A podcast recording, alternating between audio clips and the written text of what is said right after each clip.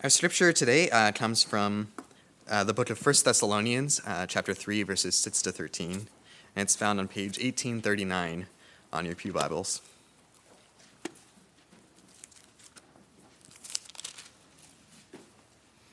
It says, But Timothy has just now come to us from you and has brought good news about your faith and love. He has told us that you always have pleasant memories of us and that you long to see us, just as we also long to see you. Therefore, brothers, in all our distress and persecution, we were encouraged about you because of your faith. How can we thank God enough for you in return for all the joy we have in the presence of our God because of you? Night and day we pray most earnestly that we may see you again and supply what is lacking in your faith. Now may our God and Father Himself and our Lord Jesus Christ clear the way for us to come to you. May the Lord make your love increase and overflow for each other and for everyone else, just as ours does for you.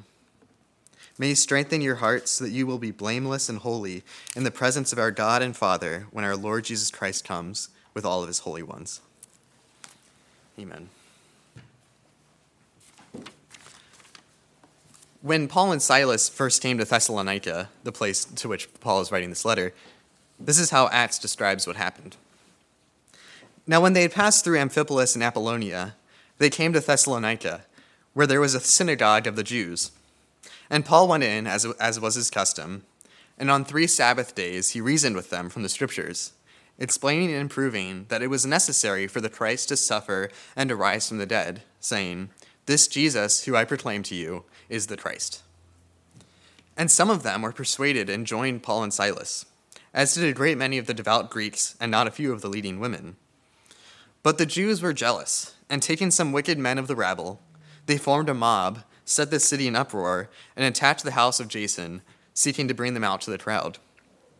And when they could not find them, they dragged Jason and some of the brothers before the city authorities, shouting, These men who have turned the world upside down have come here also, and Jason has received them. And they are all acting against the decrees of Caesar, saying that, saying that there is another king, Jesus. And the people and the city authorities were disturbed when they heard these things. And when they had taken money as security from Jason and the rest, they let them go. As you can see, Christianity was not very ta- taken very kindly in the city of Thessalonica. Paul had initial success preaching the gospel, but very soon he was accused of turning the world upside down and treason against Caesar. And this wasn't just true in Thessalonica. In fact, it sounds like the Thessalonians were completely ready for Paul and Silas to come and preach the gospel. They said, These men who have turned the world upside down have come here also. In other words, we've heard plenty about these men and what happens when they come and preach. And we were hoping to get rid of them on sight, but here they are with a foothold.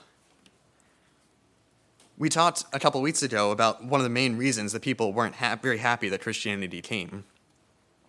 When Christians preached, they, th- they taught that in order to serve Jesus and be a Christian, you had to give up worshiping other gods. This was a big deal because everyone thought that the only way that societies functioned was because of the will of the gods.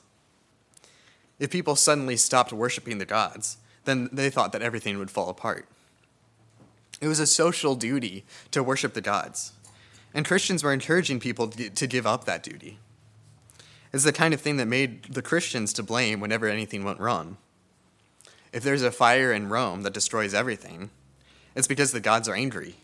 And if the gods are angry, it's because the gods aren't worshipped enough. And if they're not worshipped enough, that's because the Christians are spreading the message that people don't need to worship the Roman gods. There's other things that Christians did that made them weird too. Christians refused to watch gladiators because they thought it was immoral to watch people beat each other to a pulp and then die.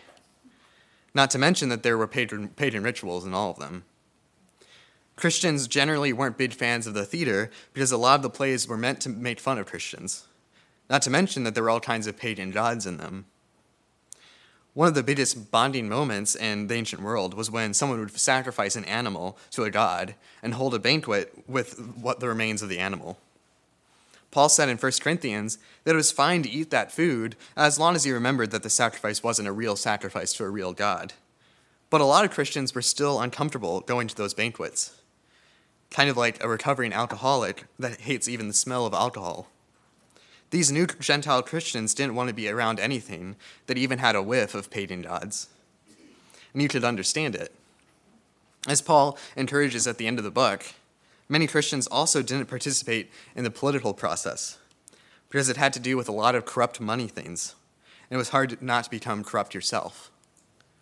You add all this up, not worshiping pagan gods, not going to see the gladiators, not going to the theater, not eating at banquets, and not participating in politics. You can see that there are huge parts of society that Christians refuse to engage with. Then you throw in that weird practice of waking up early on Sunday mornings to worship a guy who Rome literally crucified, and the Christians looked like really weird people. So you can imagine why the leaders of Thessalonica would say, These men have turned the whole world upside down. Serving King Jesus instead of Caesar was a big deal. It wasn't just something that people did on Sundays and then returned to their normal life. It meant avoiding a lot of things that normal people did and doing a bunch of things that no normal person would ever do. As sad as it is, you can imagine that you'd have a hard time keeping contact with your family as a Christian. Your parents and siblings probably thought you were a weirdo and might cut off contact. In a culture that took honor and shame very seriously, it was shameful to be associated with a Christian who does all that weird stuff like hanging around the poor and slaves and worshiping some guy that ended up on a cross. Your family wouldn't have been all that happy to be the family of a Christian. Getting disowned for being a Christian would probably just have been part of the bargain. And all of this was some of the milder consequences of being a Christian harsher physical persecution was always a threat. All this to say that in the book of Mark, when Peter says to Jesus, We have left everything to follow you, the people reading that book would not have thought of that as a theoretical idea. They wouldn't have thought, hmm, would I have left everything to follow Jesus? No, most of them already would have left everything to follow Jesus. Their family would have been ashamed of them. They'd have, been, they'd have given up the handouts that come with being part of the political process in Rome. They would have given up on being a normal part of society because they wouldn't eat at banquets in honor of the gods. They wouldn't go to the theater or to the gladiatorial games like regular normal people. And instead, they would actually have to work for a living every day and share everything they have with the poor. And if something really bad happened in the city, you could bet that the whole city would blame them. But Jesus responds to Peter in Mark and says, Truly I say to you, there is no one who has left house or brothers or sister or mother or father or children or lands for my sake and for the gospel, who will not receive a hundredfold now in this time houses and brothers and sisters and mothers and children and lands, with persecutions, and in the age to come eternal life. Keep in mind that the majority of what he promises for people who left everything for him comes now in this time. Hear it again. There is no one who has left house or brothers or sisters or mother or father or children or lands who will not receive a hundredfold now in this time houses and brothers and sisters and mothers and children and lands. And he only gives, almost as an afterthought, in the age to come eternal life. He's not saying, You might have to give up everything for me, but don't worry, in the age to come you'll have eternal life. Of course, even that would be worth it. But he says, now in this time, you'll receive a family back.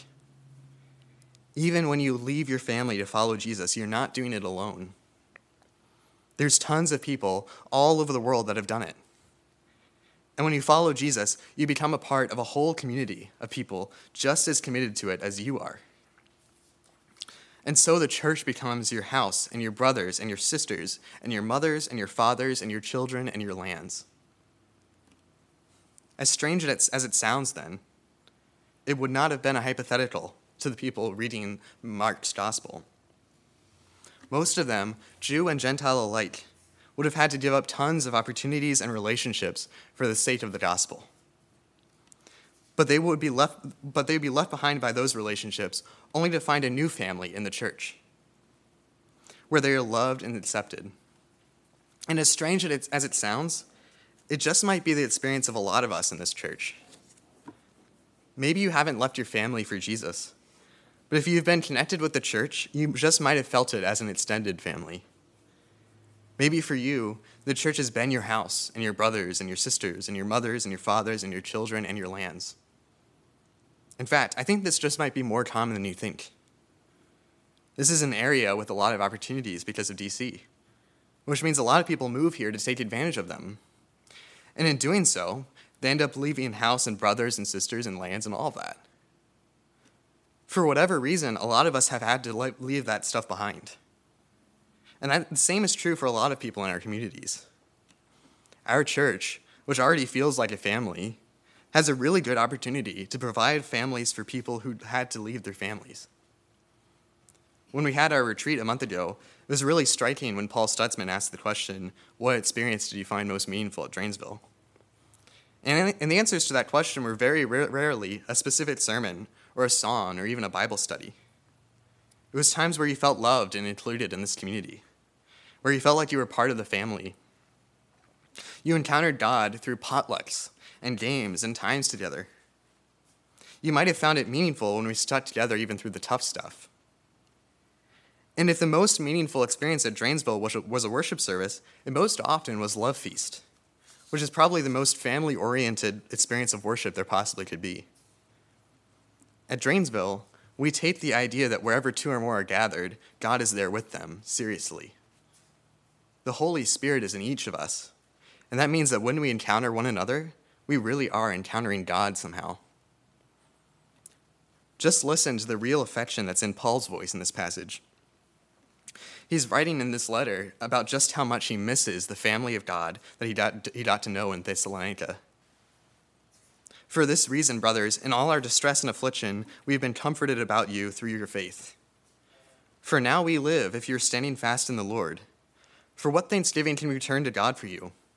For all the joy that we feel for your sake before our God, as we pray most earnestly night and day that we may see you face to face and supply what is lacking in your faith. Now may our God and Father Himself, our Lord Jesus Christ, direct our way to you, and may the Lord make you increase and abound in love for one another and for all, as we do for you so that he may establish your hearts blameless in holiness before our God and Father at the coming of our Lord Jesus Christ with his saints. Paul isn't a university lecturer who's just getting everyone caught up in the Gospel 101. He genuinely misses the Christians in Thessalonica. They have become part of his family, and he'd do anything to be able to see them again. This is genuine affection and love we're looking at. And that's the kind of affection that becomes part that's, that comes from being part of the family of God. It's not just Paul's brain in this letter, it's his whole self. He's longing to see his brothers and sisters in Christ, and he misses them. Now, this family talk might sound like it's a nice, cool side benefit to being to be the part to the gospel. Like each one of us is forgiven by God, and so we all happen to be forgiven by God and have a right relationship with Him. And the church is this thing that a bunch of people who have a right relationship with God happen to do. But the church, as the family of God, is a lot more than that. It's not like a comic book fan club, which started because a whole bunch of people like comic books. The church is the family of God, established by God on earth, and it was always his plan from the beginning. That's why in the Gospel of John, right before his crucifixion, Jesus spends two whole chapters praying for the church. Because the family of God used to be the people of Israel, the children of Abraham. And when they said the family of God, they meant the special family that God made a covenant with and chose over all other nations. It was that family that God would use to spread the kingdom to the whole world and to bind up the broken-hearted peoples and set the world right, even in the face of suffering and sin. Eventually, if that family would, would be successful, it would be almost like a new creation, like everything evil and sad about this world would come untrue. But now in Jesus, just as the Old Testament had prophesied, that family of God has been extended to every nation and every people so that anyone can be part of God's family. And it's always been a part of the plan. But actually, it's a lot more than that. And it's way, way better than even the most optimistic Israelites could have ever dreamed. Because before, the family of God was just the special people of Israel that God had chosen. But God became a person in Jesus Christ, and he joined himself physically to the whole people of Israel And in his resurrection, he united himself to the whole entire world. And what that means is when we say the family of God now, we don't mean the special people that God has chosen, as cool as that would be. We mean the family which the God of the entire universe is a part of in Jesus Christ. God has united himself to the church physically. That's why Paul says in Romans 8 all who are led by the Spirit of God are sons and daughters of God. For you did not receive a spirit of slavery to fall back into fear, but you have received the spirit of adoption as sons and daughters, by whom we cry, Abba, Father. The Spirit Himself bears witness with our spirit that we are children of God. And if children, then heirs, heirs of God, and fellow heirs with Christ. So, as almost blasphemous as it sounds, I, Joey Moss, a sinful human, am through the church and the family of God, a son of God. And as a son of God, I am a brother to Christ Himself, and just as much a brother to all of you. The church isn't the special family that God has chosen, much less a Jesus fan club, but the physical and spiritual and literal family of God, the family which God Himself has made him a part of. During Easter, we celebrate that Jesus rose from the dead, and in doing so, He became the first little part of a new world. God had promised that He would create a new world which doesn't suffer from evil or pain or violence and everyone thought that it would all come at once at the end of the world. But instead, Jesus began the new heavens and the new earth that the world has needed since the beginning, right in the middle of history through his resurrected body. And he has infused anyone who becomes a Christian with the power of that new creation, so that we ourselves carry little parts of the new heaven and new earth within ourselves. And he tasked the church with spreading the new heavens and new earth into the world so that people get a taste of the, what the redeemed kingdom of God looks like.